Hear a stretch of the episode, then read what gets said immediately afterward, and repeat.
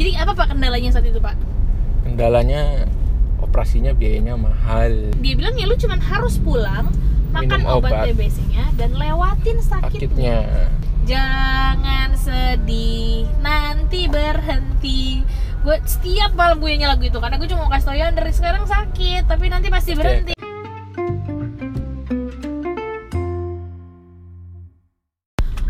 Oke, balik lagi di podcast Dunder. Ender episode kedua yang kita lakukan sambil sambil jalan di mobil jalan pulang. hari ini kebetulan Pak Tirman eh, lagi libur, jadi hari ini kita berduaan aja di mobil.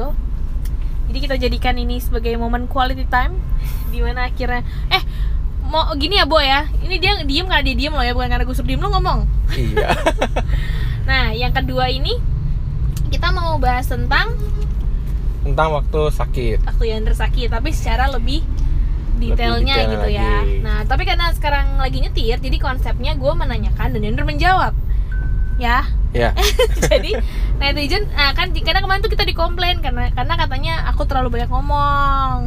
Gitu oke? Oke. Jadi sekarang kamu juga tuh kan baru mulai cuma oke oke dong ini sambil lihat jalan. Oh iya iya benar oke oke. Jangan berkelahi ya nggak perlu berkelahi. Oke jadi ner ceritain dong awalnya banget tuh ketahuan sakit tuh momennya lagi kenapa? Jadi awalnya sakit itu momen awalnya itu sebenarnya waktu itu lagi bonusan. Lagi bonusan waktu itu mau beli iPhone. Nah minta ya minta izin kamu. Waktu itu kan bilangnya ya udah boleh beli tapi kita harus cek dulu nih ke dokter. Soalnya emang udah agak lumayan lama itu badannya nggak enak. Yang dirasain tuh apa namanya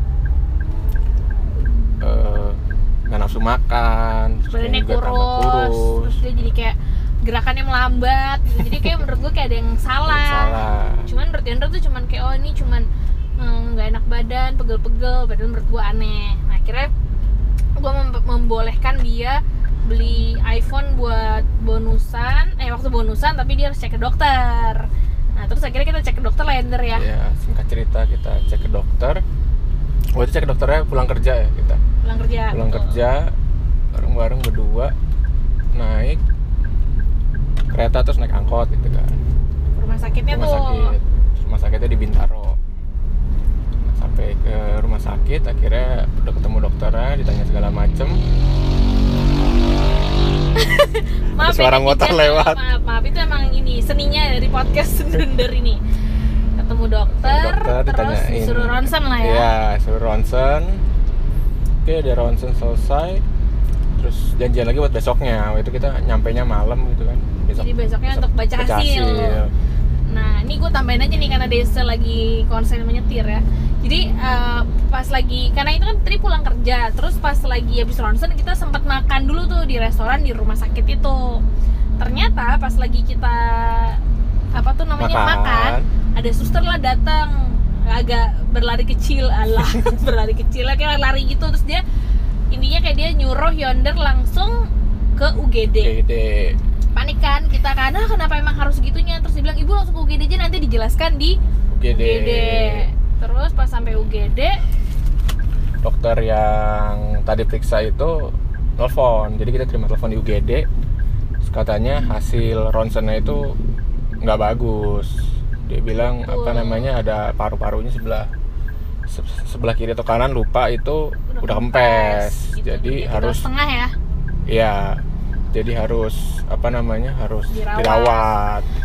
nah jadi gitu ya Bo pulang kerja eh, tadi naik angkot naik kereta biasa ternyata baru-baru desa udah tinggal setengah ya coba lu bayangkan aja Sebelahnya tinggal Iya, setengah. iya.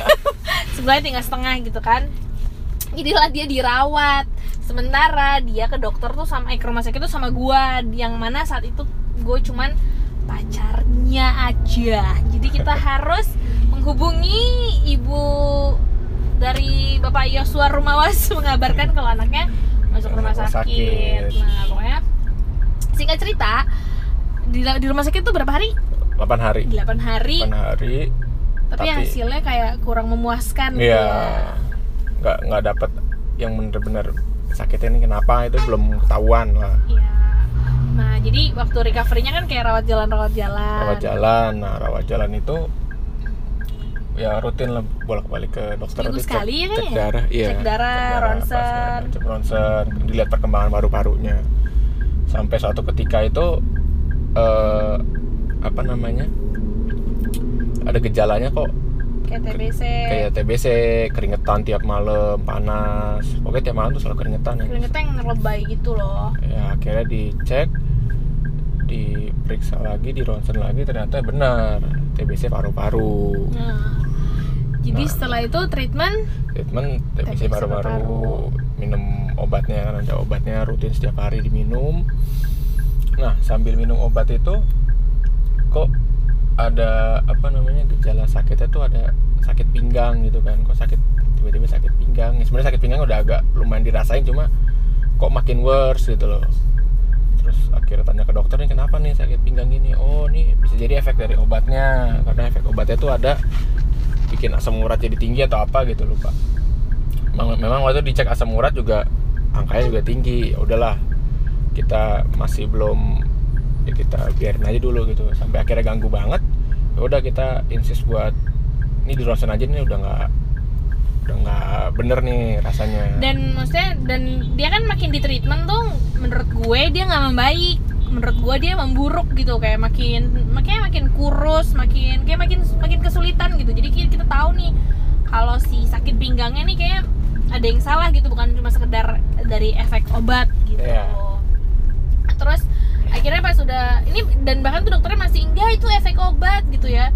Eh, cuman ya kalau yang tahu gue gue rebet banget manusianya ya. Walaupun dia dokter gue terus suka merasa kalau gue lebih pinter dari dokternya. Itu itu gue itu gue gue harus akuin itu. Jadi menurut gue enggak nih ini tuh saya baca dok itu tuh pasti ada gejala lain bla bla bla. Akhirnya dikasih rujukan untuk cek si pinggangnya itu. Ronsen ternyata ada apa ya ya? ternyata di situ kelihatan eh, ruas tulang belakangnya itu yang bagian pinggangnya itu udah kayak rusak kayak dimakan kuman gitu lah Kayak- Hmm, Nah, dari situ di refer lagi buat dokter ke tulang. dokter tulang ortopedi ya udahlah langsung besoknya ke dokter tulang Ternyata kata dokter tulang itu adalah itu adalah TBC. TBC tulang ya. TBC tulang jadi kalau orang itu biasanya kena TBC itu awalnya di paru-paru kalau dia eh, memang lagi nggak fit itu kan Bisa nyerang ke mana-mana. ini nyerang ke mana-mana lewat aliran darah. Nah ini nyerangnya ke tulang belakang. Nah cuma si dokter ini cuma ngelihat. Jadi waktu itu buat memperjelas hasil dari ronsen yang pertama itu kita MRI buat Hmm. lebih kelihatan lagi. Nah dilihat dari hasil MRI-nya itu Motor guys. Bapak kalau mau ketawa jangan ditahan Pak. Ini kan cuma podcast eh, ini nyantai. Dia mau ketawa aja ditahan Bu. Dia mau motornya ribut. Nah pokoknya kan M- eh, si MRI itu terus gue jadi keder tuh. MRI ini mana udah pokoknya Oh, terus akhirnya dibawa ke dokter tulang Tulang, yang iya. paling ternama di Jakarta Raya ini ya. Gue nggak usah sebut sih, ntar kalau lu Google juga lu tahu deh itu dokternya. Susah banget bikin appointment sama dia ya. Tapi akhirnya bisa masuk, terus diceknya kayak cuman sebentar gitu ya. Dan sebentar oh yaudah nih operasi aja. Gue sotoy sih guys, gue nggak ikut tuh gue lagi kerja. gue cuma ceritain dia Oke dia bilang udah nih operasi aja. Terus "Oh, berapa lama operasinya? Nggak lama kok paling berapa dua jam atau tiga jam. Terus di rumah sakit tuh berapa lama? Ya paling seminggu juga udah bisa ini kok pulang? Bilang gitu. Kayaknya ya kayaknya gampang banget gitu. Jadi menurut si dokternya solusi dari TBC tulang belakang ini, eh si TBC tulang ini adalah cuman operasi gitu. Ya udahlah pokoknya gampang habis operasi sembuh gitu menurut dia saat itu. Nah, cuman waktu harus dioperasi kita ketemulah kendala lain ya. Jadi apa Pak kendalanya saat itu, Pak? kendalanya operasinya biayanya mahal Mahal banget. Itu saat itu. Itu tahun 2013 ya. 2013 150 jutaan ya, kurang hampir lebih. 150 iya untuk biaya operasi sama pen ya jadi waktu itu harus dipasang pen jadi ceritanya tuh operasinya itu eh ya dioperasi dibuka dibersihin dipasang pennya gitulah di tulang Nah, itu hampir 150 juta Oke, nah terus saat itu tuh eh, secara finansial sebenarnya sedikit tidak memungkinkan. Jadi mesti kalau uang cash gitu ya nggak ada gitu lah ya, nggak ada lah istilahnya ya kan. Kan tadi berbonusan udah berobat tadi tuh. eh udah habis tuh buat berobat Lagian bonus tuh juga kagak segede gitu. Nah, nah terus ya tapi kan namanya si uh, mam- orang tua gitu si mamanya Yonder kan pokoknya juga taunya oh iya pokoknya kalau operasi anaknya bisa sembuh jadi kayak dia juga mau melakukan segala cara Iya. biar bisa dioperasi operasi lu saat juga ini. apa namanya ya kita mikirnya itu oh operasi ini habis operasi udah pasti sembuh udah kayak operasi jalan keluarnya. solusi, ya, dari sakitnya ini sakitnya ini bahkan jadi tuh gara-gara Yonder harus dioperasi ini ya itu- dan itu tuh keadaannya Yonder udah kesakitan banget jadi kayak setiap ya udah bener-bener nggak bisa ngapa-ngapain udah agak terbatas gitu mobilitasnya harus dibantu gitu udah sakit. Itu tuh ada satu titik eh, apa namanya Yonder lagi kesakitan di atas gitu gue kebetulan gue emang nemenin Yonder gitu terus gue tuh denger ada eh gue denger nyokapnya batuk-batuk terus gue pikir duh sakit kali ya kecapean. Akhirnya gue turunlah ke bawah nih ngeliat nyokap jadi sekarang dari sisi gue nih ceritanya nyokapnya gue kalian perlu camkan ini ya. Gue masih pacar tuh posisinya. Terus kan gue pikir batuk-batuk doang ya Bo. Ternyata emaknya lagi nangis lah. Nangis karena maksudnya dia juga kebingungan mesti gimana. Anaknya sakit perlu dioperasi dan perlu biaya segitu banyak. Sampai akhirnya mamanya bilang kayaknya tante harus jual rumah soalnya ganggu ya motor lewat ya. Soalnya yang dia soalnya menurut nyokapnya dia udah nggak punya apa-apa lagi selain rumah itu gitu. Kan gue juga keder ya kalau rumahnya dijual nanti pulang ke mana lagi? Maksudnya dengan keadaan Yonder lagi sakit gitu kan. Terus saat itu pegangan gue cuma bilang sih sama "Ih, kita emang nggak punya apa-apa sih tante tapi kita kan masih punya Tuhan. Karena menurut gue ya kalau lu punya Tuhan terus apa sih yang kurang dari hidup lu menurut gue ya Iya. si soto ini ya kan dar gitu. Nah cuman juga karena sementara kalau di ini gue ngomong nih ya gue aku cerita dari sisi aku ya. Iya, silakan. Cuman tuh saat itu kan di, kalau di Jakarta nggak ada solusi lain selain operasi, mau operasi nggak ada solusi lain selain jual rumah gitu ya. Akhirnya gue tuh ingat tadi tante gue tuh kerjanya di ya rumah sakit rumah sakit gitulah ya gue juga agak ya pokoknya gitulah. Terus gue ceritain lah keadaan Yonder. Akhirnya dia bilang oh yaudah kita bawa aja ke Malaysia gitu. Akhirnya saat itu tante gue bantuin singkat cerita bantuin. Jadi sebelum sebelum akhirnya memutuskan dioperasi gitu ya second opinion dulu ke Malaysia dia urusin semua dari tiket hotel sampai semua mobilitas di sana lah diurus. Akhirnya kita berangkatlah ke Malaysia. Malaysia. Nah sekarang kamu cerita lagi di Malaysia gimana tuh? Nah, jadi sebelum berangkat ke Malaysia itu udah kontak-kontakan sama dokternya kan. Dia udah minta hasil MRI-nya apa segala macem.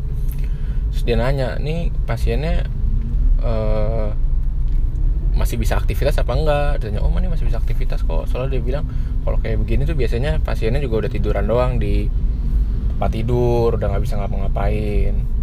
Ya udah akhirnya kita ke sana, ketemu dokternya. Dan dokter di sana tuh bilang, nanya kamu udah udah MRI belum di Indonesia? Oh udah. MRI-nya bagian mana? Bagian bawah dia bilang gitu kan. Karena satu keluhannya cuma di di situ. bawah. Nah akhirnya oh yaudah kita MRI lagi tema semuanya. Jadi kalau bayangannya itu di waktu di Indonesia itu bagian bawah bagian lumbar lah istilahnya. Nah dia tuh mau bagian dari hampir dari leher ke bawah.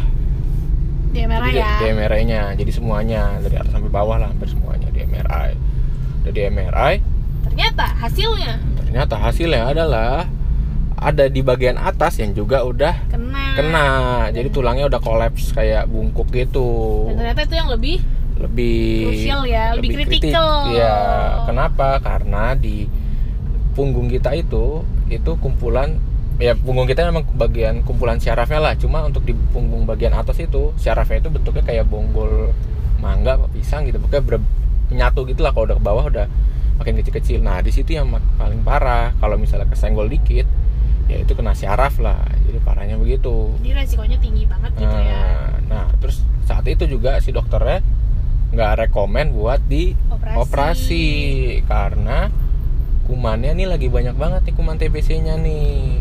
Kalau dioperasi itu resikonya juga tinggi banget karena bisa eh, Pendarahan. hebat di meja operasi. Dibilang jadi dia nggak gitu. rekomen untuk operasi justru akhirnya nah, ya udah Ya ternyata udah. harus dia bilang ya lu cuman harus pulang makan Minum obat, obat. TBC-nya dan lewatin sakitnya, sakitnya. itu kayak hmm, pasti solusi dari dia cuma hah gitu doang. Jadi cuma suruh pulang makan obatnya dan lewatin sakitnya. Sakitnya, tapi memang iya. dia bilang akan sakit sakit, banget. Dan ada tambahan lagi dia ngasih brace. Brace, Brace itu kayak, itu kayak- penyangga lah. nyangga buat sebadan gitu lah Iya. ya kita kira beli di sana. Di sana sakit ini masih di Malaysia nih ya Bo. Gue cerita lagi nih sekarang ya. Soal pengalaman gue pulang dari rumah sakit eh, kan Ender emang udah nggak kayak pokoknya keadaannya nggak fit gitu lah. Dia tidur. Pas dia lagi tidur dia kebangun dia mau pipis. Terus tiba-tiba dia nangis karena ternyata dia udah nggak bisa gerakin kaki ya. Kakinya. Bisa cuma sakit banget ya? Iya udah udah. Maksudnya kayak kalau digerakin dikit udah udah sakit, banget, dia ya. Dia nangis sih karena tadi pas pulang dari rumah sakit kan masih nggak apa-apa. Tapi ternyata pas udah mungkin ya itu udah kayak titiknya aja emang. Iya. sakitnya udah parah aja sih sebenarnya. Cuman kita juga nggak nyangka kalau saat itu gitu loh. Sampai akhirnya tapi dia masih tetap kekeh mau udah dibilang nih pipisnya pakai plastik aja. Karena kan kita kan nggak prepare tuh. Ya nggak prepare. Ya belum gitu kita nggak tahu Yonder bakal di titik itu. Disuruh pipis di plastik dia nggak mau dia tetap keke mau ke kamar Kamar mandi. mandi. akhirnya belum sampai kamar mandi Yonder udah keburu pipis tapi udah di kamar Pipis, mandi di cuman belum di toilet iya. tuh kayak Sharon tuh dia udah mulai nangis dan drama and the bray and the bray itu dia udah mulai sedih tuh gitu. pas kita nyampe Jakarta ya ternyata udah udah sakit banget udah ya sakit Ter, ya. banget sampai, sampai akhirnya eh, apa namanya ke kantor juga eh, daripada nggak enak masuk nggak masuk nggak akhirnya yaudah minta izin nih buat istirahat, istirahat Waktu itu istirahat akhirnya minta buat empat bulan kita istirahat nah dari situ ya udah. Perjuangan untuk melawan sakitnya ya dimulai dari dimulai situ. dari situ. Gitu dan uh, jadi sebenarnya maaf ya guys rame nih jalanan. Kagak ada PSBB PSBB nya nih jalanan. Jadi nih guys apa namanya yang mesti dilawan tuh bukan cuma rasa sakit. Karena si TBC ini emang sedikit bikin desperate-nya adalah kayak karena lu nggak bisa bergerak normal kan. Iya. jadi kayak mau ke kamar mandi butuh berapa lama pak lama bisa 30 menit ya? Iya, jadi tuh apa namanya? Ya karena sakitnya di pinggang itu dia nyerang. Jadi kayak apa namanya? eh, jaringan ototnya atau jaringan apanya lah itu diserang-serang sama kuman-kuman TBC itu jadi sakit banget. Jadi tuh mau bangun dari tempat tidur itu bayangannya tuh jadi tempat tidur itu cuma dulu cuma pakai kasur doang ditaruh di lantai. Nah, dari tempat tidur itu kan biasanya kita duduk dulu gitu kan di pinggir tempat tidur mau berdiri aja itu udah Wah udah susah banget udah nggak bisa lah. Akhirnya butuh bantuan pakai si kursi ada kursi ini kursi biasa kursi besi gitu. Taruh di samping tempat tidur. Jadi dari duduk di samping tempat tidur kita harus duduk berlutut dulu iya. berlutut dulu pegangan di kursi berdiri lurusin badan sakit apa enggak nih? Kalau sakit ya ditahan harus ditahan. Kalau udah oke sakitnya udah mulai hilang jalan. Tadi tiba-tiba di tengah jalan itu sakit. sakit ya akhirnya ya nggak sedikit nggak sedikit juga ya akhirnya sebelum nyampe tempat itu eh sebelum nyampe kamar mandi ya ngompol Nah, nih jadi kalau netizen bertanya-tanya nih, eh, kenapa dia mesti harus ke kamar mandi? Kenapa dia nggak pipis pakai pispot aja? Kita sempet beli pispot. beli spot Bahkan sebenarnya Pampers yang untuk adult tuh adalah eh, opsi lain biar yonder nggak harus selalu bergerak gerak ya kalau mau pipis gitu. Cuma ini dari sisi gue lagi si sotoy dan si sekarang gue feel sorry for that Cinder. Jadi gue tuh mikirnya gini loh, Yonder ini udah sakit banget. Terus kalau misalnya dia makin pakai pampers atau pakai pispot, dia lebih ini ke di pikiran gue saat itu dia masih Iya. kayak lebih terpuruk gitu nggak sih lebih kayak Iya, lebih ngerasa hidupnya nggak iya nggak berguna gini banget. Dan ditambah gue tuh orangnya emang keras banget sih. Menurut gue kayak kalau lu mau pipis ya lu bangun, lu lewatin sakitnya lu ke kamar mandi. Karena kalau dia makin didiemin, gue juga takutnya dia kayak makin kesakit, makin kayak lemah gitu loh. Jadi kalau emang jahat juga sih, agak kejam ya sebenarnya. Cuman ya kalau orang yang ngerti kayak ya elah lu gitu. Cuman kalau kayak gue, gue tuh ngeliat dari sisi lainnya aja. Kalau lu mau pipis, lu bangun, lo lewatin sakitnya dan Iya. lu pipis di kamar mandi walaupun kita harus tunggu 30 menit dari lu tiduran sampai lu ke kamar Iya. mandi dan gue janji sama Yonder kalau aku akan selalu menemani kamu kalau kamu mau pipis tapi namanya manusia ya Bo kan gue juga capek karena gue kerja kan. Itu tuh nggak sedikit yang kayak kalau dia udah malam-malam mau pipis misalnya dia bangunin ya aku mau pipis gue cuman kayak kamu pinter. Kamu pasti bisa. Kamu pasti bisa. kamu kuat. Kamu kuat ya ini mau nolongin apa enggak? Nih ke mana akhirnya bangun pelan-pelan ya puji Tuhannya ya. sih ya puji Tuhannya ya bisa lah aman ya. walaupun kayaknya susah ya Ndar walaupun susah. Terus ada lagi cerita lain Yonder nih eh, kalau mau ditinggal kerja itu tuh dia kalau kan gue masih kerja saat itu ya eh, kerja. Jadi kalau misalnya mau ditinggal kerja dia nangis. Kenapa dia nangis? Karena dia ngerasa kesepian. Iya, Ngerasa kalau iya, ditinggal kan nggak ada kayaknya temennya temennya sendirian banget gitu. Jadi gue setiap dia mau mau mau eh, setiap gue berangkat kerja gue harus kayak menghibur dia dulu. Padahal gue sendiri itu tuh kayak capek banget kurang tidur karena si TBC ini tuh seringnya tuh nyerangnya di jam-jam bermain. Iya jam malam. Jam jam satu jam 3 pagi iya. gitu ya. Jadi itu tuh kayak lagi sakit-sakitnya. Jadi itu ya jam-jam segitu nggak bisa tidur. Tidur harus cari posisi yang paling enak banget. Sampai sempet ya apa namanya tidur sambil duduk.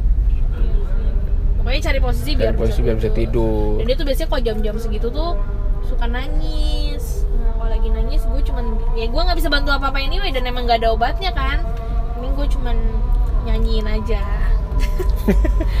Lagunya emang jadi ini ada satu lagu tapi kata-katanya gue karang-karang gitu ya. Gue gue lagunya gue bilang gini jangan sedih nanti berhenti.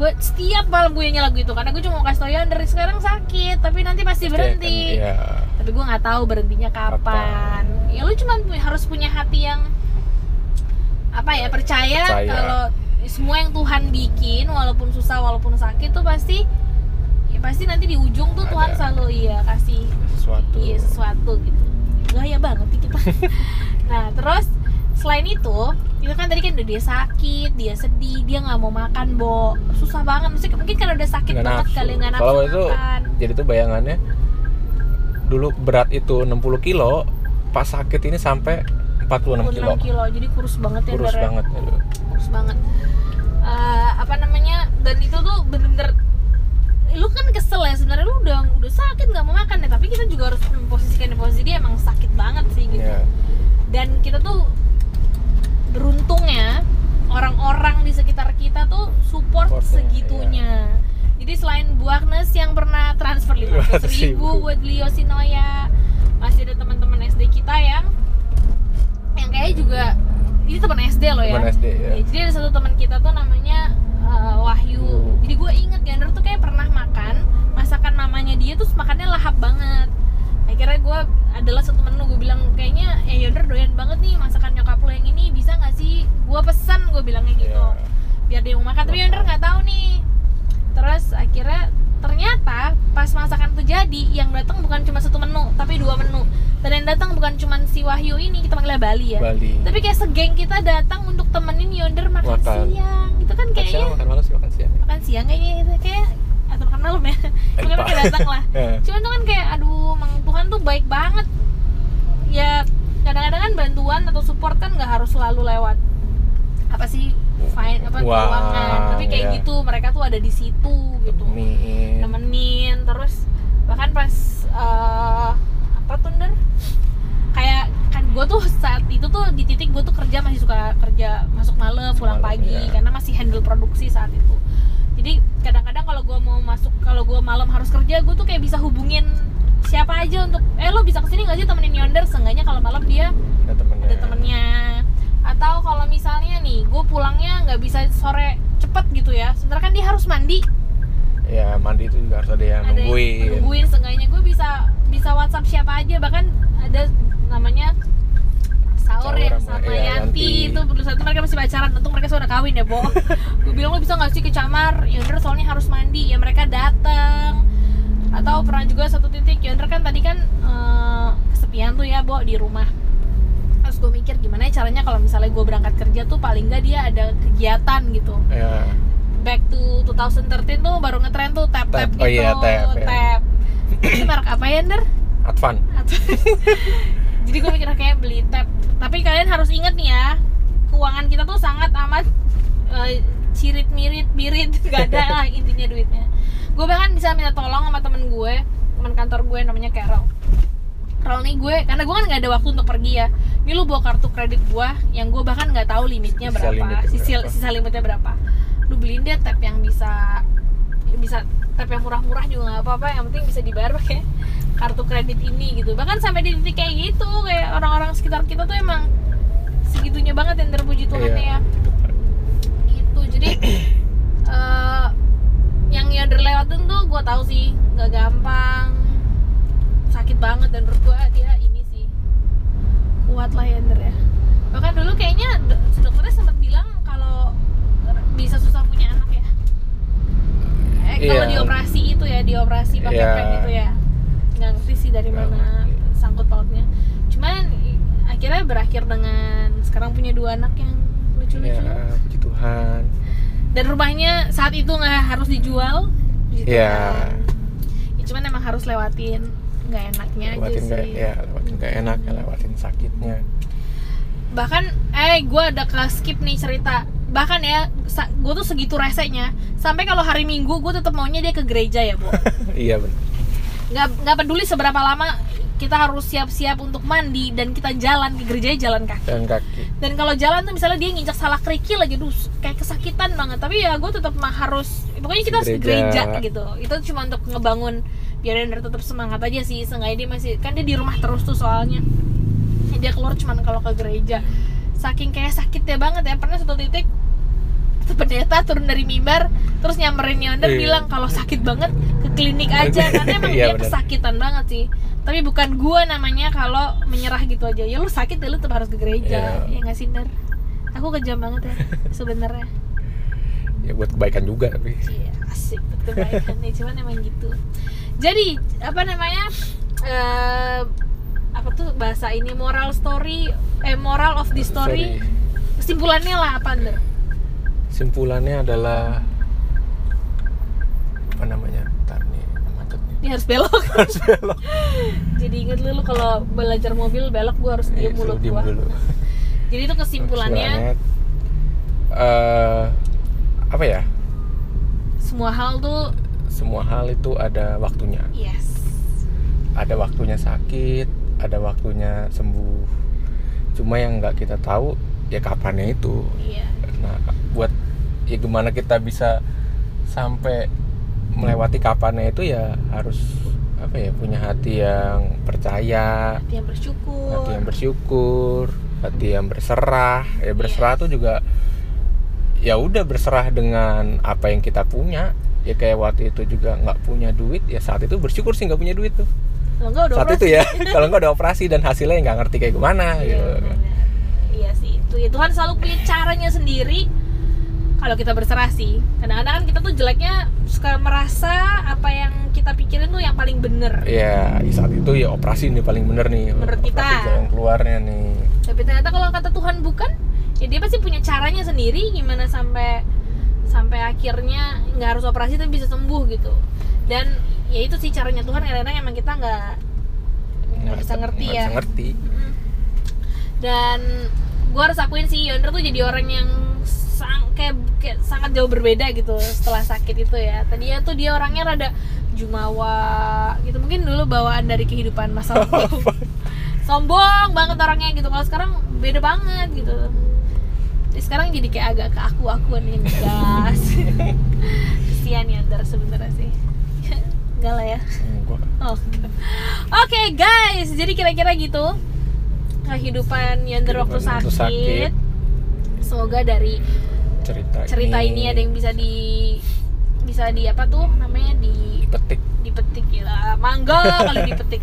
Ya intinya gitu sih. Hidup mah cuma soal semua hal tuh ada waktunya ada waktunya kita harus sakit ada waktunya kita akan sembuh ada waktunya lu boleh berusaha tapi ada titiknya juga lu cuman bisa Berserah.